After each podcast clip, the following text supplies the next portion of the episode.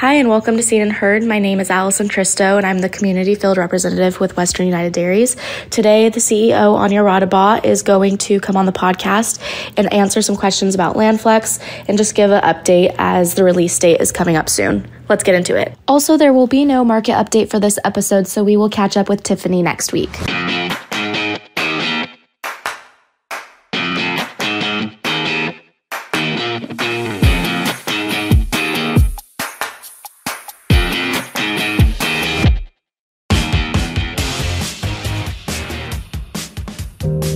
You tired of hearing that the main way to save water is fallowing? Are you tired of seeing articles about how alfalfa and corn waste water?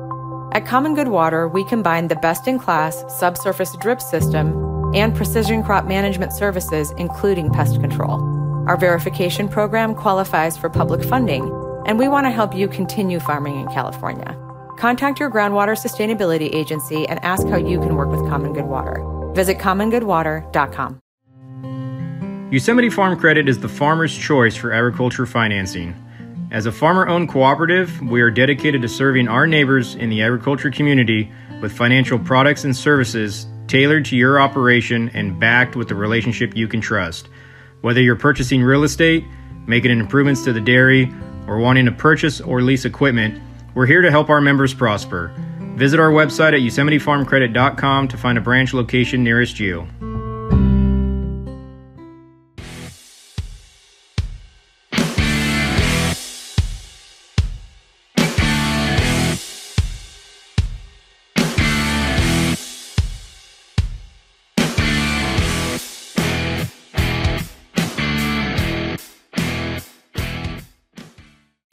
So today we have Anja Raudabaugh on the podcast to give us a little bit of an update with LandFlex. Uh, so Anja, where uh, what do you have going on with LandFlex? So the LandFlex portal is opening on April 18th, and we expect it to be open for two weeks until uh, May 4th. That's Tuesday. Um, and if we don't get all of the applications that we think we need, we will keep the portal open under an extended period of time that the LandFlex portal is scheduled to open on Tuesday, April 18th. So Anja, has there any been has there been any changes to the LandFlex portal that you want to update the growers about? Yes, I think it's really important to um, remind people to visit landflex.org. We have a list of frequently asked questions, um, which hopefully will answer any questions I don't uh, and not able to respond to here today. But generally speaking, uh, as we are trying to prepare now, even though we have a lot of water, a lot of water on the ground, and a lot of snow melt coming. This is the time right now to prepare for drought. And um, the state still stands committed mm-hmm. to make sure that um, critically overdrafted basins are um, protecting their drinking water supplies and their future drinking water supplies and still stand very strong behind Landflex and its objectives. And so, a couple critical questions that we've gotten around Landflex are does this affect my ability to recharge? Does this affect my ability to apply surface water if I were to enroll in Landflex? And lastly, does this affect my ability to purchase tiered water in the future? And the question the answer to all three of those questions is no. Landflex purchase will be applied to the 2023 water year allocation as part of the GSA's SGMA plan. So, in, for example, if the 2023 allocation was one acre foot, the grower will be paid $1,000 per that acre foot. As part of the conditions and continuity under Landflex, however, the grower is expected to also relinquish his future uh, glide path to transition to zero under SGMA. So theoretically, if the 2024 allocation was 0.75, the 2025 allocation was 0.5, he is also giving up that water as well, which is a separate conversation from recharge credits, pumping credits due to recharge or surface water application. And it's also separate from his ability to purchase tiered water. So, in some situations, the grower will also have a banked amount of overdraft that he has rolled over year over year. He has the option in Landflex to put that up for sale. that will be a decision that his GSA will make, both on the quantity and how much overall the grower gets. They're still going to be offered $1,000 an acre foot for that optional purchase, but it's up to the GSA to agree that they have the quantity banked that they think they do. And so at the end of the day, the GSA will still be responsible for the total demand reduction accounting to DWR, demonstrating that Landflex had an effect of reducing, permanently reducing demand on the aquifer. Couple other things that growers and farmers probably will find um, unique and interesting that have been modified in the last several weeks. Each GSA in the initial award, which are Madera GSA, Greater Kaweah GSA, and Eastern Tule GSAs, each had the ability to decide with respect to where the farmer's property and proximity to wells is located, what priority they wanted to give that. So the Landflex guidelines are very specific. Generally, they say the closer in proximity fallowed acreage is to domestic wells or wells, the higher likelihood that that farmer will win the award compared to others that are further away from those domestic drinking water supplies.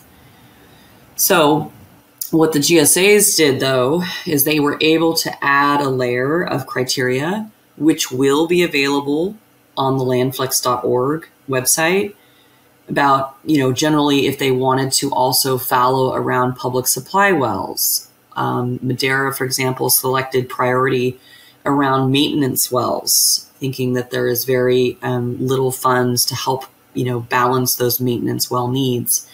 Greater Kaweah spent a lot more time looking at underserved and underrepresented communities. And Eastern Tule did the same. They really focused on areas in and around the Eastern Tule service area, separate from, for example, the Porterville area. Um, those individual criteria are each unique to the GSAs. And as we award more GSAs under Landflex, each GSA working with their boards will have the opportunity to identify, you know, are there additional layers of criteria that they want to prioritize when farmers apply for Landflex. Another oppor- another thing I wanted to clear up was that um, there is an annual contract for fallowing of that acre. That is what's expected under Landflex. But the back end of it is a little bit more complex, and growers need to go into this with their eyes open. The perpetuity component of this has caused a lot of consternation. I understand that. Um, there is an expectation when you enroll in Landflex that you're not going to be overdrafting anything beyond the safe yield in 2024 forward on that acre. And so growers all have to look at this and decide if this is something they can use. Um, it is not going to be for everyone. We couldn't design a program that would work for everyone, but we are trying to give farmers an option here of soft landing some of these really tough SGMA issues uh, sooner versus later. And so it's it's really critical for people looking at Landflex to think about what their property will look like in 2040 starting in 2024. And if they can't make that transition, you know, that quickly, and again, we're we are paying for that transition to occur. We're paying a significant amount of money for dairy farmers who need to purchase upcycled and replacement feed.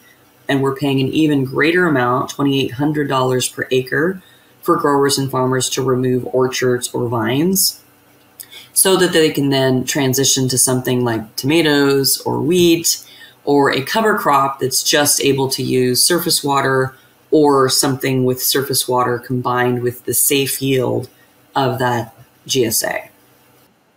Anja, can you go further into detail on the optional purchase? Sure. So, in addition to the water year 2023 allocation, which is expected to be given up as part of enrollment in Landflex, a lot of growers in specific GSAs, and this isn't applicable everywhere, but it's applicable in some places, have been perhaps not using as much of their overdraft allocation year over year as others have. So they've been able to bank that in their, you know, their grower dashboard. Um, but it is a, a transaction that um, I think is is under scrutiny at the moment. Uh, right now, DWR has generously allowed those growers to offer that banked um, transition water up for sale if they so choose. Um, and so that's a decision that the grower will need to make. He can certainly not offer that, but if he wants to put that on the block for potential purchase, he and the GSA will get together and decide if that quantity is what he thinks it is and whether or not it's eligible for the full $1,000 an acre foot purchase. And so, with all of the extra water in the system right now, with a lot of these opportunities for recharge credits, pumping credits, um, I think this is a really good opportunity for people to look closely at that, talk with their GSA, and figure out what the back end accounting will look like on that. This is a separate um, kind of sub deal, sub sub conversation from the farmer selling the rest of his SGMA water in perpetuity. Got it. So, do you have any other frequently asked questions that you've been getting, or anything else that you'd like to clarify before we wrap this up? Yeah, I think the biggest question that I there's the two kind of we we just handled the optional purchase question. Um, I think a few of the other ones will be answered on landflex.org in the frequently asked questions um, section. But the biggest question that I've been getting, um, well, there's two, is does Landflex interfere with my ability to recharge or purchase and use surface water in the future? Absolutely not. There is um, that is not in DWR's wheelhouse right now. They want to encourage that activity because it balances the needs of the basin. Frankly, it brings SGMA goals to fruition much faster. So, as long as your GSA has a really tight accounting of how those recharge credits and how the surface water credits are allocated, which if you're enrolling in Landflex, your GSA has that type of accounting. It wasn't going to be possible otherwise. Um, and then the other question that I've been getting quite a bit of is if my acreage is enrolled in Landflex, can I apply for SWEEP or EQIP money under a USDA program or NRCS program? The answer is yes. You are welcome to enroll double, you know, um, programs. There's no prohibition on that double enrollment under Landflex. In fact, it's encouraged. Um, we are trying to make sure that GSAs are able to use the multi benefit habitat repurposing program a little bit differently and separately this first round. But generally speaking, if a farmer wants to enroll in like a healthy soils program to do cover crop planting and he's enrolled in Landflex, that can happen if he wants to use SWEEP money or an EQIP program, he can do that as well. And so those are things that we fought really hard for in the development of this program because you see this quite frequently in other programs. If you apply for, um, in some cases, a, a USDA program, you're precluded from other forms of programs. That is not the case under Landflex a lot of clarification here, which is a good thing because Landflex is coming up soon. Yeah. Well, thanks for having me on. And as always, people are encouraged to reach out. Please check out landflex.org. Uh, it has been exhaustively combed through. If we are missing some critical frequently asked question, chances are it's going to be it's going to be populated in that frequently asked questions uh, page on the website landflex.org. Um, and you're always welcome to contact any of your technical service providers. Um, excuse me, technical assistance providers, Western United Dairies, the Almond Alliance, CAF, which is the California Alliance of Family Farmers, or self help enterprises. They've all been critical and important components in building this program. Thank you, Anja. Have a great day.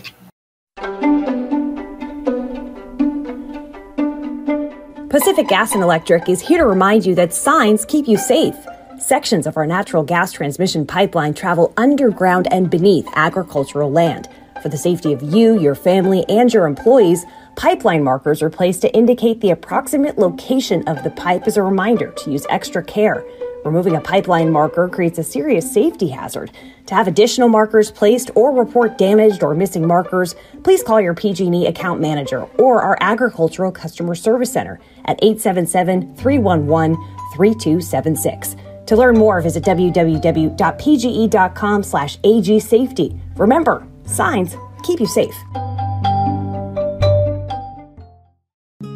Did you know that you can turn your dairy manure into cash? Bennett Environmental is offering above ground dairy digesters at no cost to you. These systems can also remove nitrates from your lagoons to help you comply with water board regulations. Our proven above ground technology will generate income for your dairy into the foreseeable future. Because we truck the renewable natural gas off site, your dairy can profit regardless of your location. Bennett Environmental, turning your wastewater liabilities into sustainable assets. Learn more at bennett environmental.com.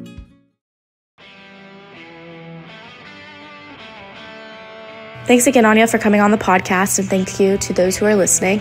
If you would like a notification when a new episode releases, you can always subscribe, and I hope you all have a great week. Thank you to the Western United Dairies generous business sponsors, the Morning Star Company, Holt of California, Farm Credit Alliance, PG&E, Arada, Swingle, Van Egmond and Goodwin Law Offices, Yosemite Farm Credit, F&R Ag Services, Moss Energy Works, California Dairy Magazine, Bennett Environmental, and Common Good Water. We appreciate our sponsors and thank them for their continued support.